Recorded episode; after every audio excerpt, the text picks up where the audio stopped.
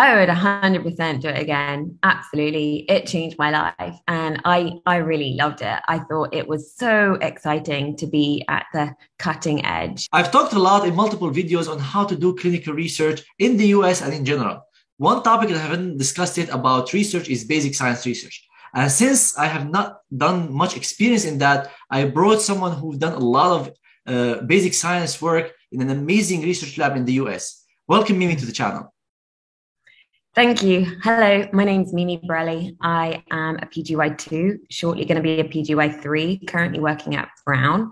And I spent three years in a basic science laboratory, Dr. Longaker's uh, laboratory in Stanford prior to residency. So I do have a lot of basic science background now, but I did awesome. not have any before I started. Awesome. Dr. Longaker is one of the, for those who don't know Dr. Longaker, he's one of the most influential people in the plastic surgery field, especially with his basic science research. He has hundreds of publications in basic science, which is very rare to happen. Uh, I want to start by asking you, and this is a question I get asked a lot from uh, my followers, is how do I find these type of positions? And can you tell us about your personal experience finding this position? Mm-hmm. Yes, absolutely.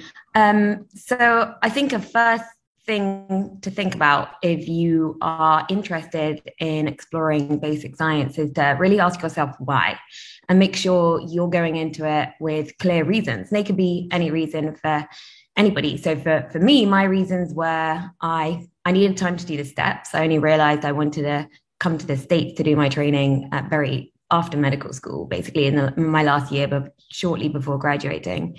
So it gave me an opportunity to um, come to the US to do my boards when I was here. It was also um, an opportunity to network and to get to know uh, plastic surgery field. It's a very, very small world, plastic surgery. There's 11,000 plastic surgeons in the US, so everyone knows everyone. Um, and I also, it was an opportunity to do research to build up my CV and um, to benefit from all the other uh, uh, benefits that you can gain from the lab. So that's what I wanted to do. Um, when you have those reasons clear in your mind, then you can start investigating where to do your research. And to go about this, I think you can do a web search, but the most useful thing is talking to people and asking uh, where labs are, who accepts people into the labs, what the labs are focused on. Uh, that's what I did when I was, I did a sub internship at Hopkins, right? And that's what inspired me to come to the United States. And when I was there, I asked everyone how to get into plastic surgery here and what labs were available. And everyone will can tell you um, all the possible places that you can go. And also, if you ask people, you can get uh, their subjective or qualitative um, evaluation of the labs, which can help in your decision making process as well. So then you have the list of labs and possible places that you can go and you know why you want to go. And then you've got to start emailing people. And um, I would be very clear in your emails when you email people, be very professional, try and uh, lay, lay out your position, what your motives are, and why you're attracted to their lab. Make sure your CV is up to date. You can include that in your emails. And um, if you've done your uh, research before emailing people, you can include that in your email as well and say that you've spoken to these people and um, um, and wait to hear back. But if you don't hear back, don't worry. Email again. Be persistent. If people don't email you back, it might be because they're busy. Everyone has a lot going on and uh, are probably distracted by the multiple other commitments they have in their everyday. So for me, I emailed a bunch of people, but I emailed Dr. Longaker. I was particularly interested in his lab because I liked the research that he was doing. It was about skin scarring and fibrosis and regenerative medicine, which all sounded very exciting to me. Also, I think I really wanted to see what the West Coast in California was this magical place. so that was also attractive. And um, he didn't email me back. So I emailed him a week later. And uh, then he did email back and he said, We have a, a time in October we could set up for a, a Skype interview. But I was still in um, Johns Hopkins at the time. And ASPS was falling at the end of my time at, uh, at Johns Hopkins in America. So I got on a flight, bought a ticket to go to the ASPS meeting, and was hoping that I would see Dr. Longaker there And I did. Um, actually, I had been at the bar having a couple of gin and tonics, having not seen him all day, thought I'd lost my opportunity. And then somebody was like, oh, that's Dr. Longaker. And I would encourage people to go and try and meet your PIs in person because it's really a way that you can portray things that aren't are impossible to train, portray in writing, like your interests and your motives and your enthusiasm. Those all are beyond uh, what can be read uh, via email. Um, and the other things that you can do is ask people to reach around on your behalf and um, reach out to their friends in this small plastic surgery world. Yeah, that's a that's a great way of meeting mentors. Actually, my mentor at MD Anderson, uh, after we started talking over the email, PSRC was after a month and he was talk, telling me like, "Would you want to come to Texas to check out the place and interview?" I was like, "We're coming to PSRC in in two weeks. Do you want to meet there?" He said, "Yeah, i will be there." And we met him the first time there, and this is how I spent two years at MD Anderson. So conferences are amazing place to meet mentors and connect with people. So yeah. you you met him, but for those who are listening, you might meet people that you have not emailed, and you can talk to them, see if if there is something an opportunity for you to be working with them. I want to emphasize about the point you mentioned how you were interested in a particular person, particular type of research. Did you individualize the email for each person? Because I see so many international graduates and sometimes even US students, they send emails with the same template to everyone. Do you recommend making a difference in each email to reflect that you're interested in working with this particular person? Absolutely. Yes. I think you can have a baseline structure to your email that's very similar um, because often the reasons why you want to do research might be the same, but why you want to go to that lab might, what well, should be completely different. Like each lab has uh, different people that have worked there, it's in a different part of the country. Um, you know, there's different things that you'll be doing, different lines of research. So I would definitely not recommend sending the same email. And the worst thing that could happen is two people speak about the emails that you've sent and realize that you've sent the same template and then you come off even worse because it looks like you haven't done your research and um, you're not really being um, you know personable. So i think making sure people if your email is tailored to a specific lab um, it shows that you have done your research and you know really what that lab um, does. And um, then you can say why you think it's a good fit for you and why you like it. So I would not recommend sending a blank same email to everyone. Exactly. So another question I get I commonly get asked about is what are the requirements for me to apply? Because you know when you apply to the match, you have step one, step two, OET now, and certain requirements that you need to meet. But people are not familiar with what you need to get a basic science research position. Can you tell us about that? Yeah, um, I will quote Dr. Longaker, who says he asks two questions Are you reasonably intelligent and are you hardworking? And if you answer yes to both of those, that's his only criteria. So, in short, do you need any experience to get a basic science position? I would say no, you don't. I would just say it's as long as you have the motivation and willing and passion, you can learn anything. Like the lot of the skills in a basic science lab are protocol driven, and it's about when you know the tools that you can use, then you can be creative and think about what you can ask with those questions. But to learn the tools, like anyone can learn them. It's just following and being, um, you know, motivated and dedicated to to what you're doing and um, being diligent, and um, then you can explore the whole creative side of it, which is really exciting. Yeah, I, I totally echo that. Especially uh, the same applies for clinical research. You need to show that somehow. So reasonably intelligent and hardworking has to reflect somehow on your CV with whatever you have. It might be great scores, it might be ranking high in school, it might be volunteering activity. It has to reflect somehow that you're putting some type of effort before you start emailing chairs of positions who get hundreds of emails every day. Yeah, and just to um, go back to that point as well, I would say I came to the lab having zero basic science research. And I always think that um, when people are considering people for a position, they would much rather hire somebody who was willing to learn than somebody who thought they knew everything. Because a year from there, the person who was willing and motivated will know more than the person who thought they knew everything already. Exactly. I also had zero experience. If for, for my followers, I had zero experience when I started. I maybe had one case report before I started my research position, nothing else. That's it. so now moving on towards your experience during this research year. Can you tell us about this experience and how does your day look like? Imagine we're we're vlogging with you, like you're taking us day in the life of your research year. How does your day look like when you wake up? What do you do throughout the day?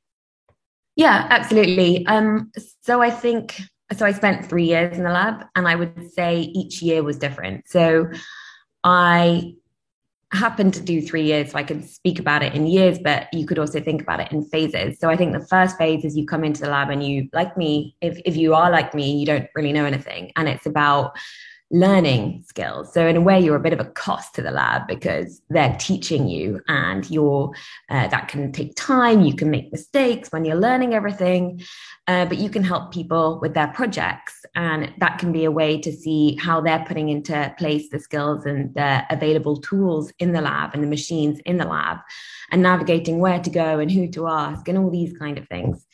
And then your second phase is well, you've learned everything, and now you can really start to try and think what you want to do and the questions that you want to ask, which aren't only related to what you're interested in, but what you have available. So they say create. Well, I think Einstein said creativity only comes with knowledge. Like you have to know that first, and that's really exciting. You can then start to design your own projects and putting them into place. And um, and then in the third phase, in your final year, it's about making sure you're completing all your projects, and then also passing on your skills and teaching the next people. And um, I think I was really lucky. I I met a really good friend in my last year, and she um, I taught her how she already came with some basic science skills, and she's wonderful. Uh, but I taught her some specifics about the tools that we had here in, in Stanford, and she was able to help me complete the projects that I had left when I um, graduated from the lab. Um, so that's overall phases. And in terms of day to day, I would say that the skills the the tasks and skills I was doing every day were hugely varied. So you have like cell work, which is cell culture, tissue processing.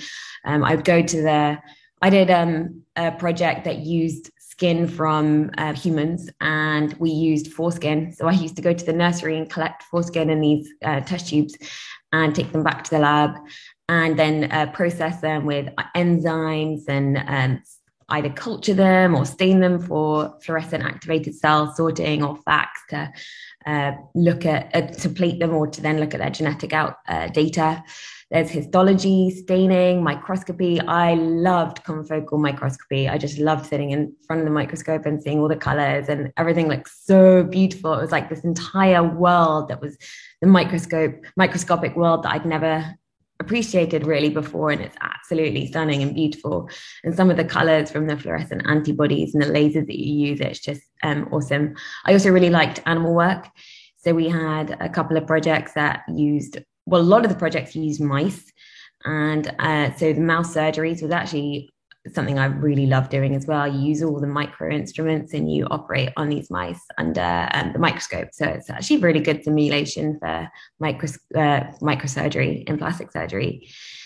And then there's all the writing part. So, uh, writing grants, writing papers, reviewing articles, journal club, meetings. Meetings are really important. It's a great way to um, present to everybody else, helps you be honest, like what your uh, what you're producing and then uh, recruit feedback from other people, which can be really uh, informative and also hear about their projects and um, help them and guide them as well. Um, and as I moved for, on in the lab and became more senior, I was in charge of managing um, other people's projects and teams and teaching them skills and making sure everyone. And I, I really enjoyed that component, the uh, teaching and mentorship pro, uh, part of it, and have um, still keep in contact with a lot of lot of the students that I helped. So this is amazing. I can see the excitement in your eyes of talking about all these experiences you had. Mm-hmm. Now that you that you finished all these years, when you started, you didn't know how to do these things. Is there anyone who teaches you for those who are listening to us, or you have to figure it on your own? Uh, who teaches you which these these uh, skills to like do the staining to do like the microscopy stuff the animal surgeries oh yes so i think um in the lab, there's a lot of protocols that are circulated, but um, I, I definitely spent a lot of time learning from other people at the beginning. And um, my contribution to them teaching me was me. I was so grateful to be taught. I literally love being taught. So I was always so, so uh, appreciative. but um, people are also appreciative because you help them and if they're leaving then you can help them like a lot of it's manpower so if you can there be doing some sectioning for them you're learning how to section but the set the blocks need sectioning so, yeah and then a, lot of it some of it is self-taught for sure and some of it's about um, just you know following the protocols and helping other people to learn from them directly. And how does when does your day usually start? When does it usually end hours wise uh, so uh, my experience in the lab was many, many, many hours in the lab, um, every day of the week. but um, I had a lot to lose, so it was like make or break, and um, and I loved it as well, and I really wanted to make the most out of my time there and be as productive as I could, and that was my objective, rather than like in California, I probably actually didn't go to the beach very much. Or see many of the uh, different um, sites in California. So I need to go back to do all of that. But I would come in early, probably like six o'clock.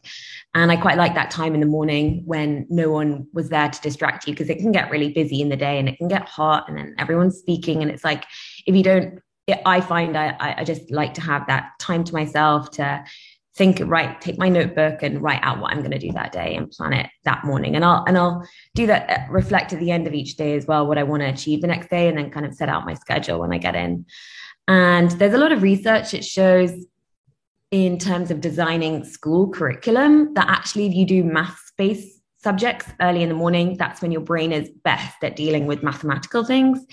And later in the day, we get a little bit more relaxed and creative. So I think designing your day that way um, can be helpful also sometimes you're dependent upon so we, we collected a lot of samples of human skin from plastic surgery procedures and stuff. So it would depend on when that came in. Um, and i'd run to the OR with a put on my scrubs, my scrub hat, make sure I was sterile, go in and get all the samples and then take them back to the lab. And then it would be the whole day would be processing that tissue. So like chopping it up to mechanically digest it, adding enzymes to enzymatically digest it, staining it, taking it to the cell machine, and then all, doing all of this in one day. Um, and then uh, sometimes you would have meetings with people and you have to be really, really really organized because you have to book these machines and make sure that you're working with people the whole time and everyone's sharing these machines. And if you have meetings you want to make sure that you're a reliable person and stick to your word. Yeah uh, that's the difference between research and residency because residency there is set hours that you must be in the hospital. You have to come at five six you have to leave six seven depending on when the work done. But in research i feel it's more flexible and depends on how much you want to put in and the more you put in the more projects you have the more publications you have. Do you agree with this idea? Yes yes i i 100% do. Yeah. So if you had to summarize your experience in the lab in three words how would you explain it? Hard work for sure. Inspirational and life changing so when people are looking for research positions in basic science what are the different options that are available and how do different labs differ from each other I think types of basic science can be categorized by the level of training you have when you're starting your basic science, because there's probably a hierarchy or a different class of people who are in the labs. You have your your PhD students are probably the top, right? They have their like three, four year project that they're doing, and uh, they get a lot of funding from an institution, and they will primarily work on their stuff. You have postdocs who are people who can come, so anyone can do a PhD. You can come um, if you apply.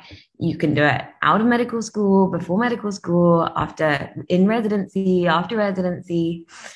Um, you can also come as a postdoc. So this means after you've got your doctorate. That's what I went to the lab as. And as a postdoc, you are more involved in administrative tasks for the entire lab and like teaching and training other people as well as like writing grants. And you likely have some of your own projects that you're doing or you, you definitely do but you also help oversee um, other people's projects as well. So a more kind of managerial role i would say.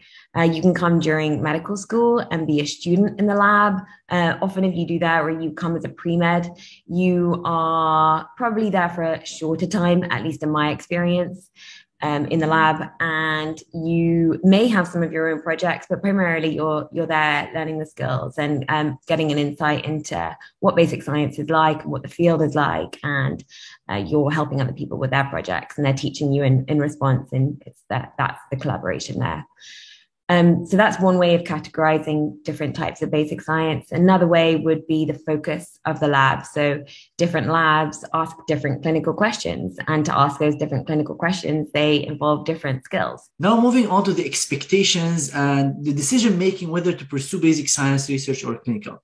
I get asked from multiple students, should I do basic science or clinical, especially for those who are applying to the match. What mm-hmm. is your take on the advantages and disadvantages of basic science research and what do you recommend for students applying to the match in different specialties, not necessarily in plastic surgery? Okay. So I, I think the main difference is with basic science versus clinical research, if people are asking those two questions, our basic science is probably much more of a time investment. Like it takes time. It takes time to learn those things. You're not really, you spend the first phase of your your experience in the lab learning, and uh, that can be a long time, and you're at cost and it's like really I, I, so i stayed in the lab three years. Initially i wanted to do two years but actually I, i'm so grateful i did three because what you learn in your first year is and your second year uh, is like cumulative. So like in the second year you learn way more than you did in the first year and you're way more valuable. But then in the third year it's like the curve is exponential. Like if i stay there another four five years like it would probably be like way beyond what I could have achieved in the third year. So each year is not the sum of the previous one, it's more. And so I think if you're committed to, you're able to commit that time. That's uh, probably one of the key differences. And also the the stakes can be, the rewards can be really great. Like you can produce really high quality work. And if you're motivated by producing uh, uh, scientific results which you think are going to help change the pathway and the field, and that's something that excites you. I think probably doing basic science research is arguably more uh, uh, effective in that to answer that question because a lot of clinical research is retrospective case series or that you can also do in residency. I think basic science is very difficult to do in residency because of how much more involved it is. So you probably will produce fewer amounts of higher quality work. Um, but then because they're higher quality and if they have more impact on the field and more um, impact on the literature.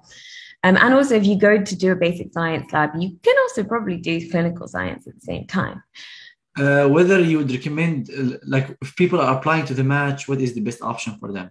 So I think if you're able to commit the time, that's one thing. Um, other other advantages or disadvantages. So um, basic science is hard work. It's a, it's a lot of hours, and sometimes there's a lot of failure. So you have to be have a, a resilience to um, learn from your mistakes and be able to deal with experiments repeatedly not working and not working and not working. So, for example, our cell culture for like a, a whole month just kept on like not working. And then we realized we probably had a fungus infection in the incubator and we like cleaned it all out and then it all magically worked. But you have to be like good at problem solving and getting to the problem, getting to the base of the problem and why something's not working. So dealing with failure, having the ability to time, uh, to commit time and putting in the hard work are probably the things that I would say the main differences between that and clinical research and how much of an impact that you care about making. But like clinical research is, uh, and is something that you can do throughout. If you spend a year doing clinical research, you'll probably put out a lot of papers. And if uh, your objective is to publish as much as you can, uh, maybe that, and you don't have so much time, and uh, you have a lot of other commitments in your life going on, maybe clinical, a clinical lab is better for you. Yeah, because as you said in basic science research, I feel the there is high chance of like experiments not working and you yeah. have to repeat and repeat. And maybe after a full year of work you realize that this part does not work which is valuable information but you might not get a publication from that or uh, recognizable something on your cv you can mention the experience but you can't get a paper out of experiment that failed. Yes exactly. Now talking about mistakes that people should avoid when they are in the basic science position or we're looking for one. What, what do you yeah. think that from your experience or experience of other people you worked with are mistakes that people should pay attention to and avoid? Uh, okay, so, to start with, I think choosing the wrong lab could be the first mistake. So I think you should choose somewhere that's a good fit for you. That makes sure that you it will deliver the be in line with your dreams. That's why I mentioned before being dream orientated is something I really, really preach. Like you have got to work out what you want. And then you've got to make sure when you go, you keep that dream in mind because it's your career and your life. And you you can make everything additive if you know where you want to go. And also, it doesn't matter if your dream changes, but at least if you have a dream that you're following, then it can help give you direction and guide you. So that can help choose the right lab for you. Like, do you want to go to meet the people there? Are you interested in the research there? Do you want to be super productive and making sure that you uh, choose somewhere initially because once you're in, like that's a year, two years of your life that's going to be life changing. Those experiences are going to be with you forever. So making sure you go in and uh, the way that you can do that as well as by really speaking to a lot of people. Like I spoke to a lot, a lot of uh, different Longaker graduates before I um, contacted Dr. Longaker to be like, this is this is this right for me? Like, do, do I want to do this? And people would tell me it's a lot of hard work. And i was like that's great. I want to work really hard. So i thought it was like a good a good fit from that. Um I would say related to dreams, like losing focus and losing sight of your overall, overall goal is, some, is something to avoid by being goal driven.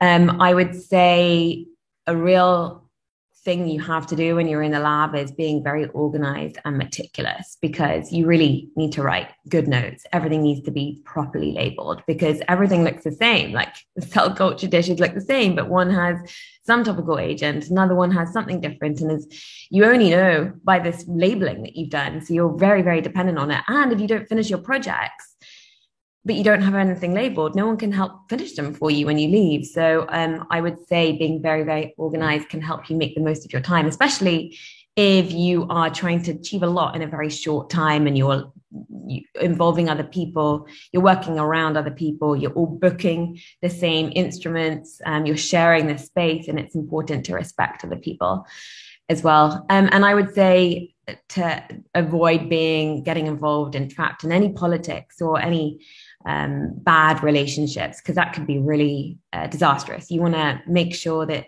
you're collegial and a good person and you have your integrity and at least uh, you're, you're being nice because sometimes it can get competitive in labs when everyone has very similar projects doing some things um, asking similar questions and some people might be more successful and have a really exciting result and then you don't and it's we're expecting everyone's different. Everyone has different objectives and goals, and um, not competing with anyone, just competing with yourself and making sure that you um, are collegial and a good person because uh, that's what makes me happy. That's really great advice. Now, going to our next question Did you like doing research? And if you go back in time, would you do this again? I would 100% do it again. Absolutely. It changed my life and I I really loved it. I thought it was so exciting to be at the cutting edge and really asking questions that you think can make a difference. Like that is so amazing to be able to contribute to the world and science and advancement of our field. Like that gave me a real exciting feeling. And uh, it's a place of learning. If you want to learn, there's so many things to learn, and there's so many people who can teach you. And um, I I love being taught and like seeing all these different things that everyone's doing, um, and the people. Like I think it's it was a really interesting experience for me to meet people who had such different backgrounds from me that I'd never ever would have encountered before and um, and that was just very intriguing and fascinating to learn about all these different lives that we're all living on the same planet that we had no idea i think added being from the uk it was like oh i was learning all about american culture and um, uh, the different kind of pathways and uh, culture of america um, and it gave me so many skills. So I loved all the basic science. I don't know if I'm going to do basic science in the future, but there's so many transferable skills like the organization, the leadership, like managing teams, being um, preparing for uh, your life and just helping really take charge of the things that you want to do and then executing them and doing them. And it's like you're kind of, it's something that is you're totally dependent on yourself to do in a way. So your success is the the amount of work that you put in equals the amount of work that you get out and and uh, i quite like that that's awesome now we're approaching the end of our interview do you have any final advice for people who are pursuing or looking to pursue basic science research in the US? Uh, yes, number one, I would say define your dream. Uh, self reflect, work out what it is, uh, apply all your introspection, ask people, talk to people, work out what their dreams are, work out whether that fits with you. Everyone is different, and appreciating that and acknowledging that is very powerful. And then you can um, follow your dream because I think we should all follow our dreams. But um, America is a place that if you want things to happen, they can happen. You just got to put in the hard work and do it. I think another bit of advice I would say is work hard because if you are going to spend the time doing that, make the most of it. And um, nothing worthwhile in life is ever easy. That was another Longaker quote, but I like that as well because it show it helps you get through the nitty gritty. Like we all spend a lot of our day doing things that we don't want to do every day in order to be doing the things that we do want to do, and then trying to find if you don't want to do something, trying to find actually why you might want to do it or the enjoyable things in that thing can be um, another empowering uh, trail of thought that can actually make you happier in life. And last thing I would say, have integrity, being an honest, open, altruistic person. I think is something that I realize brings me the most amount of joy in my life. As long as I always make decisions that I'm happy with, like as long as I make sure I have the integrity and do the best for patient care, for example, um, that's always something that I can never be faulted for in my my self-criticizing mind. Um, so, uh, and I would say it's better to give and not expect anyone to give back, and then you're only ever going to be pleasantly surprised. Awesome. These are really great recommendations and advices for future students. And I always say it's about the journey. It's not only about the goal. Achieving the goal is amazing, but it's about the journey because if you're just goal driven and you don't enjoy the process, it's not going to be fun. Yes, a hundred percent. It's definitely about the journey. Enjoy the journey. Thank you. What so, is Thank you so yeah. much for this amazing discussion about basic science research. I really appreciate your time. I know you're extremely busy, and this was extremely insightful discussion about basic science research. You're welcome. Thank you for inviting me to. Of course. For our viewers, if you have any questions, leave them in the comments below or feel free to reach out to me on Instagram, Twitter at Malke Asaad, my Facebook page, Malke Asaad MD, or if you want to schedule a consultation to discuss more uh, in detail your dreams, what you want to do in the future, recommendations about whatever pathway you want to do, we have one-on-one sessions that you can uh, schedule on our website and we'll uh, be happy to guide you through the process. If you like this video, make sure to hit the like button and subscribe to the channel and hit the bell sign so you get notified whenever I post future videos on my YouTube channel. Thank you everyone so much for watching and see you in future videos.